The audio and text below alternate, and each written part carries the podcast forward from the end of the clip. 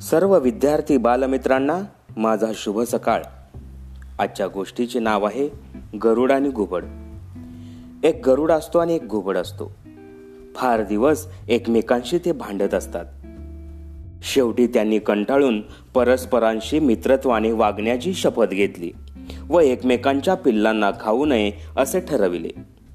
घुबड क गरुडास म्हणाले गोड्या पण माझी पिल्ले कशी असतात हे तुला ठाऊक आहे ना?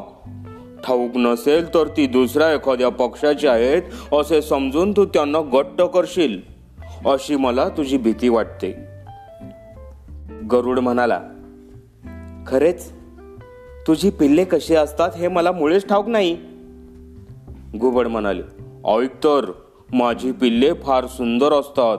त्यांचे डोळे सुंदर पिसे सुंदर सगळेच काही सुंदर असते.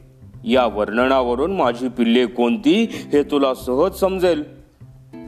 पुढे एके दिवशी एका झाडाच्या ढोलीत गरुडास घुबडाची पिल्ले सापडली. त्यांच्याकडे पाहून तो म्हणाला किती घाणेरडी आणि कुरूप पिल्लेही. आपली पिल्ले फार सुंदर असतात म्हणून घुबडाने सांगितले आहे. तेव्हा ही घुबडाची पिल्ले खास नव्हेत. यांना मारून खाण्यास काही हरकत नाही. असे म्हणून त्या पिल्लांचा फडशा उडविला.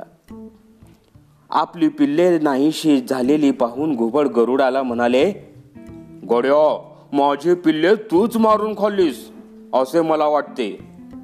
गरुड म्हणाला मी खाल्ली खरी पण तो माझा दोष नव्हे. तू आपल्या पिल्लाचे जे खोटेचे वर्णन केलेस त्यामुळे मी मला ओळखता आली नाहीत.